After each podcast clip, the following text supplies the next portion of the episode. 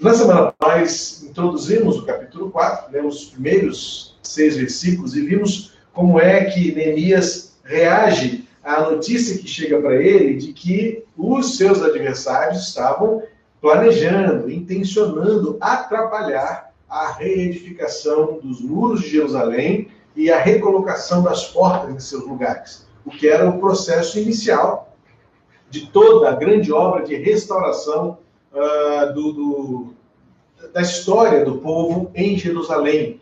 Não só, era uma, já tem dito que não era só uma reedificação estrutural de muros, mas era primordialmente também o resgate da honra, da alegria de serem povo, de serem família de Deus ali naquele lugar, porque viviam ah, naquele momento um período não só de destruição física, eh, predial, né, muros destruídos, portas queimadas, entulho acumulado, mas era também um senso de dignidade perdida, de invasão, de, de, de abuso né, por parte dos seus inimigos. Então, Neemias tinha a tarefa e encontrou ao seu lado um grande companheiro, Esdras, né, que cuidou da parte de culto, da parte de ensino da palavra e resgate do conhecimento da vontade de Deus por meio das Escrituras, encontrou ao seu lado Esdras e juntos, então, trabalharam para não apenas edificar muros, mas restaurar pessoas, restaurar vidas, recomeçar uma história. Eu quero continuar no capítulo 4, agora indo adiante, porque quando lemos na semana retrasada do versículo 1 ao versículo 6, vimos que eles não se, é, não se abalaram com a primeira ameaça é, que veio de forma concreta por parte de Sambalat, Tobias e aqueles que se juntaram a eles. Evidentemente, até o versículo 6, fica claro que Sambalat fracassou na sua primeira tentativa. Ele tentou dizer: vocês não vão conseguir, vocês não são capazes, vocês não são fortes suficientemente para isso, o que vocês têm como matéria-prima é só entulho, lixo, vocês não vão conseguir. Mas o versículo 6 termina dizendo que eles reconstruíram a muralha e toda a muralha foi acabada até a metade da sua altura, porque o povo tinha ânimo para trabalhar. Até aqui, ah, o episódio da série encerra-se com um excelente spoiler. Tudo vai dar certo. Mas quando chega no versículo 7, a gente percebe que os inimigos são incansáveis. Essa é uma primeira verdade que a gente já aprende de toda a história de Neemias. Aqueles que querem atrapalhar, aqueles que querem colocar obstáculos, aqueles que nunca se juntarão aos que querem trabalhar, aqueles que nunca se disporão a arregaçarem as mangas e dizerem de uma vez: eu quero fazer parte desta solução, também nunca descansarão de tentar atrapalhar até que os seus planos também, algumas vezes planos sórdidos, planos maquiavélicos, planos maldosos, é, encontrem êxito aos olhos deles para dizerem: conseguimos, isso não deu certo. Porque enquanto eles podem, eles vão ficando apenas assim: isso não vai dar certo, isso não vai dar certo, isso não é bom, isso não vai ser legal. E eles só se, só se satisfarão quando em algum momento eles disserem: não disse? Eu falei? Eu tentei avisar e vocês não viram. Isso não ia dar certo. E então a gente vê no versículo 7 que o povo, mesmo unido, mesmo de fato diante daquele propósito, cada um com suas múltiplas tarefas, cada um com seus esforços, mas eles estavam começando a trabalhar deles. Mas o inimigo não descansa, como eu disse, e ele não recua facilmente. Isso é tanto no aspecto invisível, realidade, em que a gente vai sempre se deparar com essa realidade de um adversário que não se cansa, ainda que ele tenha já a sua derrota decretada e o seu fim definido, o fato é que nós percebemos que enquanto puder, o inimigo vai bramir e rugir ferozmente, tentando nos assustar. É o que Pedro disse na né, 1 de Pedro 5, quando ele fala que o inimigo, o adversário, o diabo, anda em nosso derredor, bramando como um leão, buscando a quem possa tragar. E aí, versículo 7 em diante, eu quero convidar você a ler comigo, Neemias 4, de 7 a 15, que diz assim: Mas quando Sambalate, Tobias, os árabes, os amonitas, os asdoditas ouviram que a reparação dos muros de Jerusalém ia adiante e que já se começavam a fechar-lhes as brechas, ficaram muito irritados. Olha, se tem uma coisa que a gente pode aprender também da história de Neemias, é que os adversários, quanto mais bem-sucedida é a empreitada, mais adversários se contorcem, porque eles de fato ficam torcendo para que a coisa não certo, não dê certo. Torce para que não tenha recurso, torce para que dê errado, para que os projetos não sejam aprovados, para que os muros não sejam edificados, para que a liderança dê errado, para que todos saibam e confirmem que as suas expectativas e perspectivas estavam certas. E aí, conforme o projeto vai avançando, conforme vai dando certo, diz o texto, que eles vão ficando cada vez mais irritados. E o versículo 8 diz então: Todos se ajuntaram de comum acordo para virem atacar Jerusalém e criar confusão ali. Percebe? Eles não descansam, eles não desistem facilmente. A primeira tentativa não foi bem sucedida. Eles chegaram à metade. Não, chega. Eles abusaram demais já da boa, nossa boa vontade. Da metade para frente eles não vão conseguir. Então, eles se juntam e sempre haverá gente junta para atrapalhar. Sempre haverá um ouvido disponível para ouvir um, uma palavra ruim, negativa. E até mesmo nós, muitas vezes, teremos facilidade em acreditar, em levar, em relevar muito mais, em dar relevância muito mais às palavras negativas do que às palavras positivas. É, em geral, a gente, a gente se impressiona muito mais com as críticas negativas do que com aquelas palavras de encorajamento. É por isso que nós precisamos tanto de validação, sim. Precisamos de encorajamento. Muitas vezes fala assim, não, eu não vou elogiar fulano porque ele vai ficar muito envaidecido. Mas quem quer detonar fulano não vai ter escrúpulo, não vai ter pudor e vai detonar fulano. E muitas vezes vai falar para um, para outro, para outro, e quando vê a crítica que é negativa, que é destrutiva, que é maldosa, que é maldizente, vai correr muito mais rápido do que o elogio encorajador.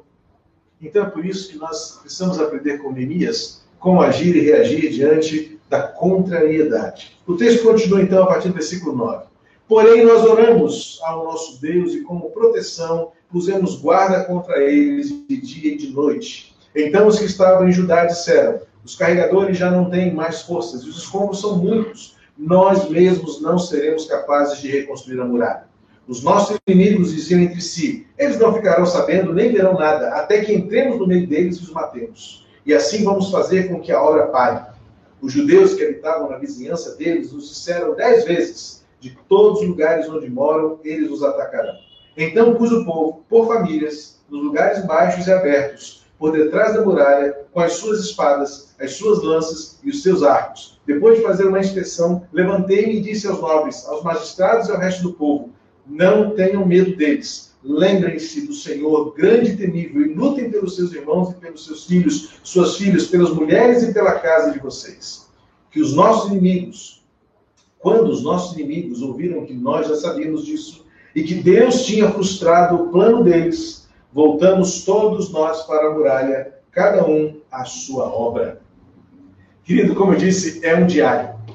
É um diário com lições muito práticas e também com um retrato muito claro do que é comum a todos nós. Sambalat e Tobias, fizeram a primeira tentativa, não conseguiram. Destruíram, atrapalharam o povo. O povo chegou à metade.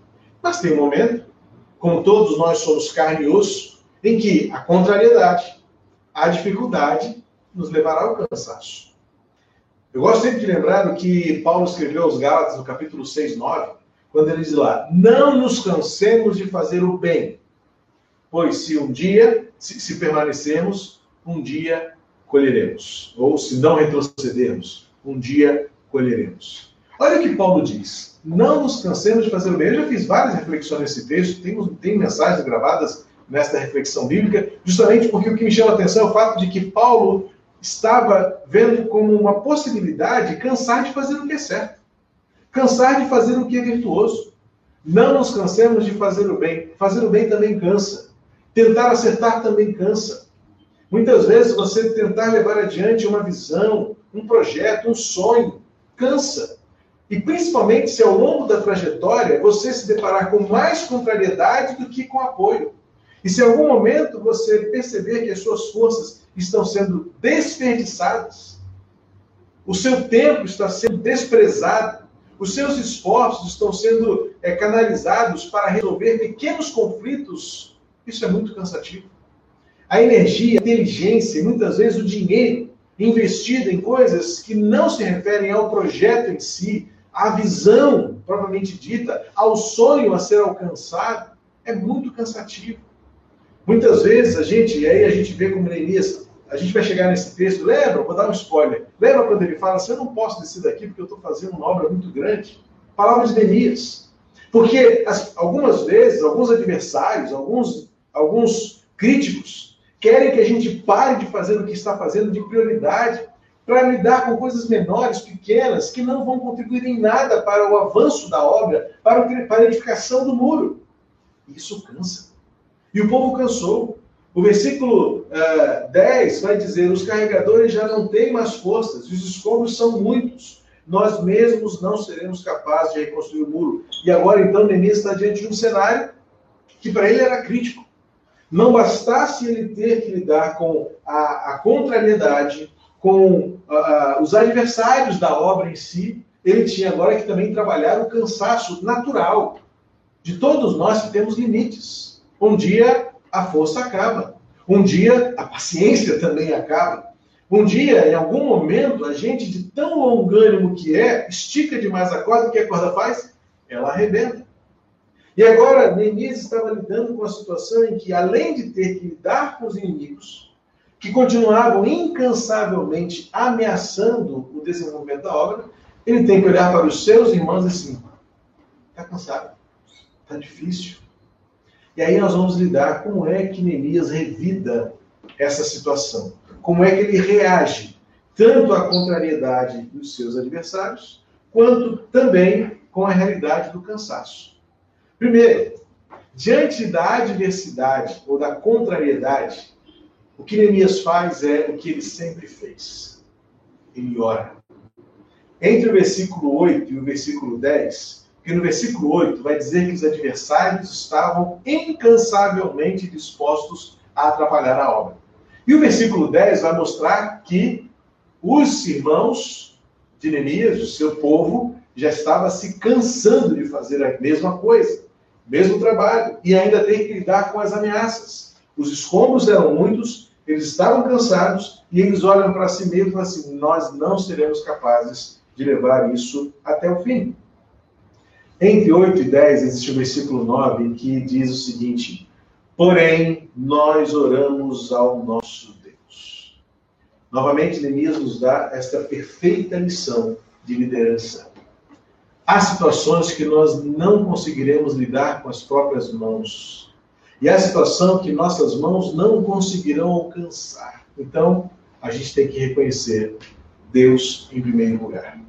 Novamente, como eu já destaquei outras vezes, Neemias contrasta com a adversidade, Neemias, Neemias contrasta com a crítica, e aí o versículo 9 começa com a conjunção adversativa, porém, ou seja, diante daquilo que ele vivia, ele reage dizendo: Nós oramos. Neemias nos dá uma grande lição de liderança. Nós precisamos aprender e investir no tempo da conversa com Deus, para entregar para Deus aquilo que só Ele pode fazer, mas há coisas que nós podemos fazer. Veja que é uma estratégia aqui. Versículo 9 eu fiz de propósito apenas a primeira parte. Diz, porém nós oramos. Então, a primeira coisa é orar. A primeira coisa é reconhecer a, a, a, a supremacia, a proeminência, o governo e a soberania de Deus em todas as situações. Por isso a oração. Não deve ser apenas uma oração de súplica, aquela famosa oração do me dá, me dá, Senhor, eu preciso. Não. É aquela oração que desenvolve o seu relacionamento de confiança, de entrega, de, de, de, de intimidade com Deus. E aí o versículo continua.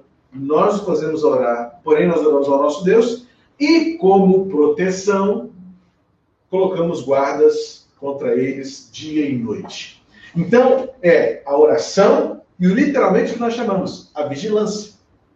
Lembra o que Jesus disse aos seus discípulos quando foram pegos dormindo lá no monte? Orem e vigiem.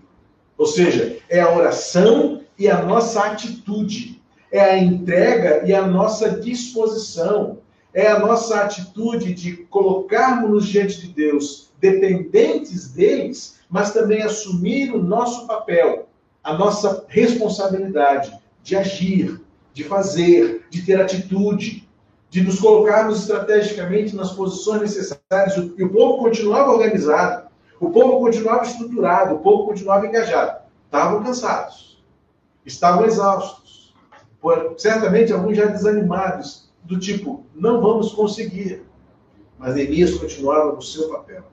Porque agora o povo, tomado pelo cansaço e pelo medo, precisava ser lembrado quem Deus é, quem eles são e o que eles tinham para fazer. Veja que lá no versículo uh, ah, 14, o, o, líder Neemias se levanta diante do povo, diz o texto: Levantei-me e disse aos nobres. Os nobres aqui representam os líderes.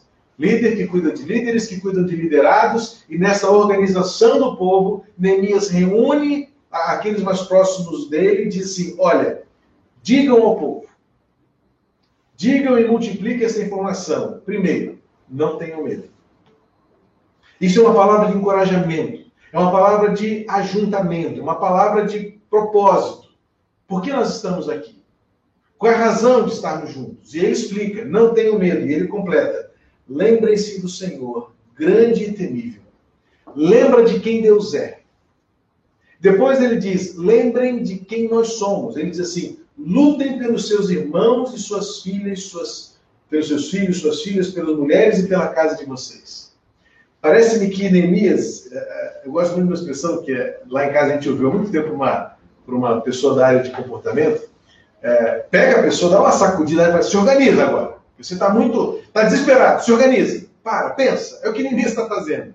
O povo estava lá desesperado, a gente não vai conseguir, os inimigos são incansáveis, é, tem muito entulho ainda para carregar, o muro falta muito ainda, chegamos só à metade. Mas aí Neemias pega pelo ombro assim, com muito amor e jeitinho, assim, se organiza, povo. Se organiza. Esse não tenha medo é literalmente dizer, para para pensar. Calma. Não se desespere. Porque há três coisas que vocês precisam lembrar aqui nesse texto. Primeiro, lembra quem Deus é. Ele é grande e temível. E essa obra não é nossa, essa obra é dele. Segundo, lembra das pessoas que estão à sua volta. Olha para o lado, olha para os seus filhos, olha para as suas filhas. O que, que nós estamos deixando para eles? Que tipo de construção e edificação estamos deixando para os nossos filhos, para, as nossas, para a nossa família? Cada um para a sua própria mulher, cada mulher para o seu próprio marido. Olha ao seu lado e veja a sociedade que estamos construindo. E terceiro, lembre do que nós estamos fazendo é para eles. Talvez o que nós estamos construindo aqui não seja vivido, visto por nós, mas de gerações futuras. Esses serão novas gerações que precisarão colher frutos da nossa semente. Então é por isso que Neemias faz essas três lembranças. Lembre-se de Deus, lembre-se dos outros e lembre-se do que você está fazendo. É pelos seus filhos, é pelas futuras gerações Neemias sabia que não era só construir um muro. Neemias sabia que não era só colocar uma porta no lugar. Era resgatar para as futuras gerações a alegria de ser povo de Deus. A gratidão por servir a um Deus que é amor, que é misericordioso, que é grande e temível. E aí o milagre acontece de novo. O versículo 15 começa, é, termina esse trecho com a revelação de um milagre. Os nossos inimigos ouviram. Olha o poder que tem a, a, motivação, olha o poder que tem o nosso ânimo diante das circunstâncias. Os inimigos ouviram que nós já sabíamos disso e que Deus tinha frustrado o plano deles. E aí nós voltamos, todos nós, para a muralha, cada um à sua obra. No final de contas, ou no final das contas, a, ob a obra glorifica o nome de Deus sempre. A sua vida glorifica o nome de Deus. O seu projeto glorifica o nome de Deus. O seu sonho glorifica o nome de Deus. O que acontece aqui é que Neemias reúne o povo, dá esse sacode nos ombros, fala: se organiza. Olha aqui, não há motivos para medo, porque existe um Deus que é grande e temível. Existe uma família, uma geração para a qual nós estamos trabalhando. E essa luta não é nossa, então continuem trabalhando. E aí esse, esse ânimo, essa motivação simplesmente chega aos ouvidos dos adversários assim: é, ainda não vai ser dessa vez.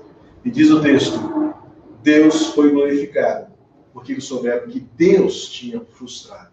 Não foi a habilidade da liderança de Neemias, não foi o nome na placa de Neemias, não foi a sua estratégia. Tudo começou lá porque ele, entre a ameaça e o cansaço, ele orou. E entre a ameaça e o cansaço, ele reuniu o povo e colocou ainda mais vigilante diante do perigo, o povo continuou unido. Evidentemente que cada um tinha a sua tarefa, mas o sentimento de unidade era o que fazia esse povo andar junto. Nós vamos chegar no capítulo do capítulo futuro, vamos ver que o povo de fato tem uma hora que tem que andar junto. Cada um lá que está fazendo, vamos todo mundo lutar junto, no mesmo, no mesmo fronte.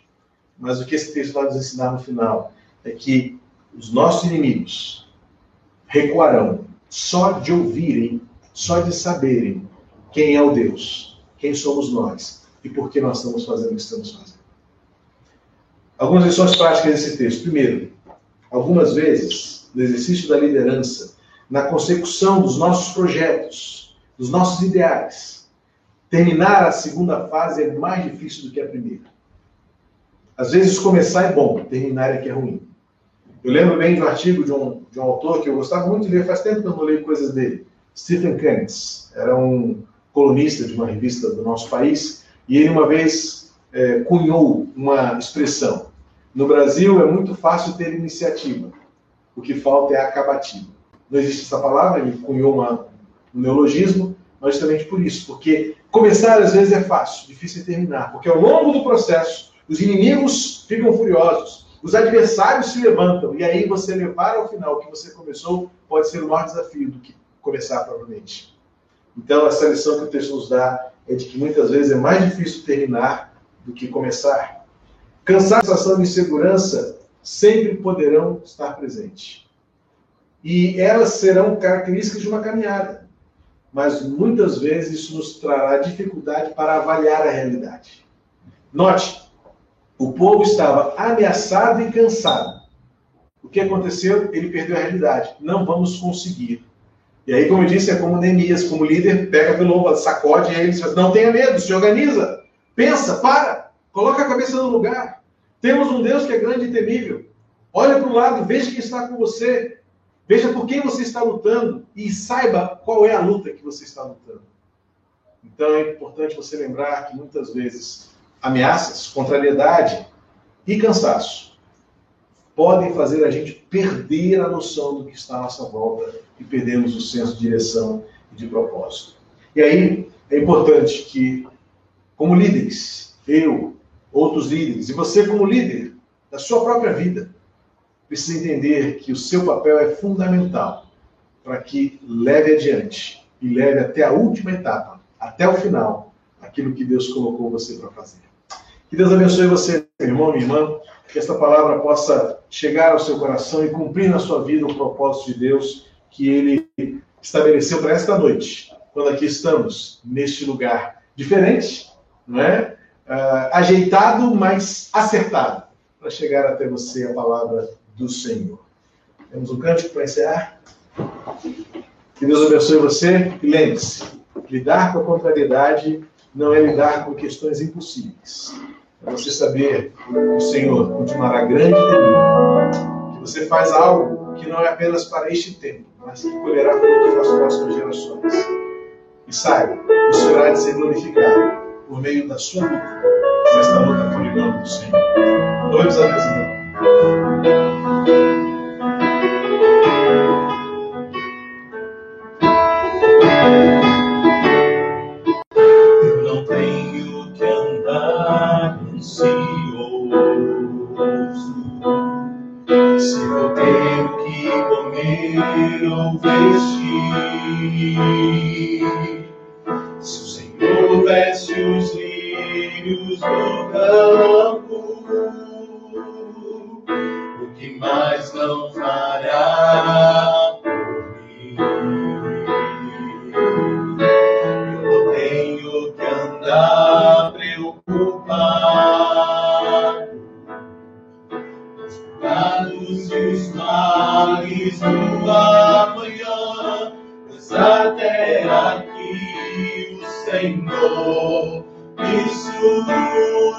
há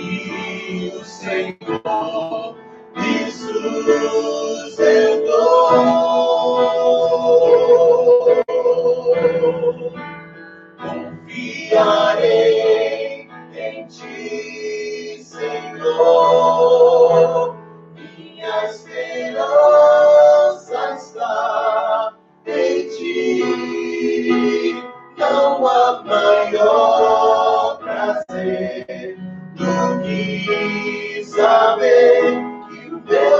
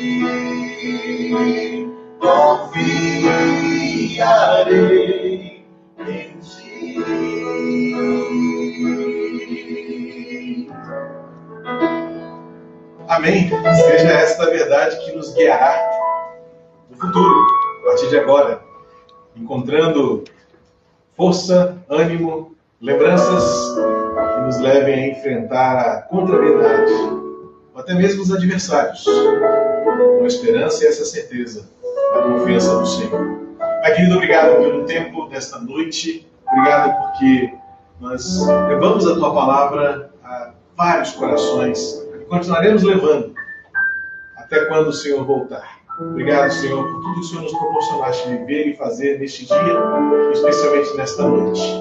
Consolida a palavra que o Senhor colocaste em nosso coração, no coração de cada um. E dá-nos uma bênção especial, de força, ânimo para o restante da semana, até que estejamos juntos novamente no domingo, celebrando o teu amor. Tua graça esteja sobre nós, o teu amor incomparável, o teu Espírito nos consolando e dirigindo, para a glória do teu nome, em nome de Jesus. Amém. Deus abençoe você. Não teremos a vinheta de encerramento, porque o equipamento aqui está limitado. Então, fique com o nosso boa noite e até domingo, se Deus quiser.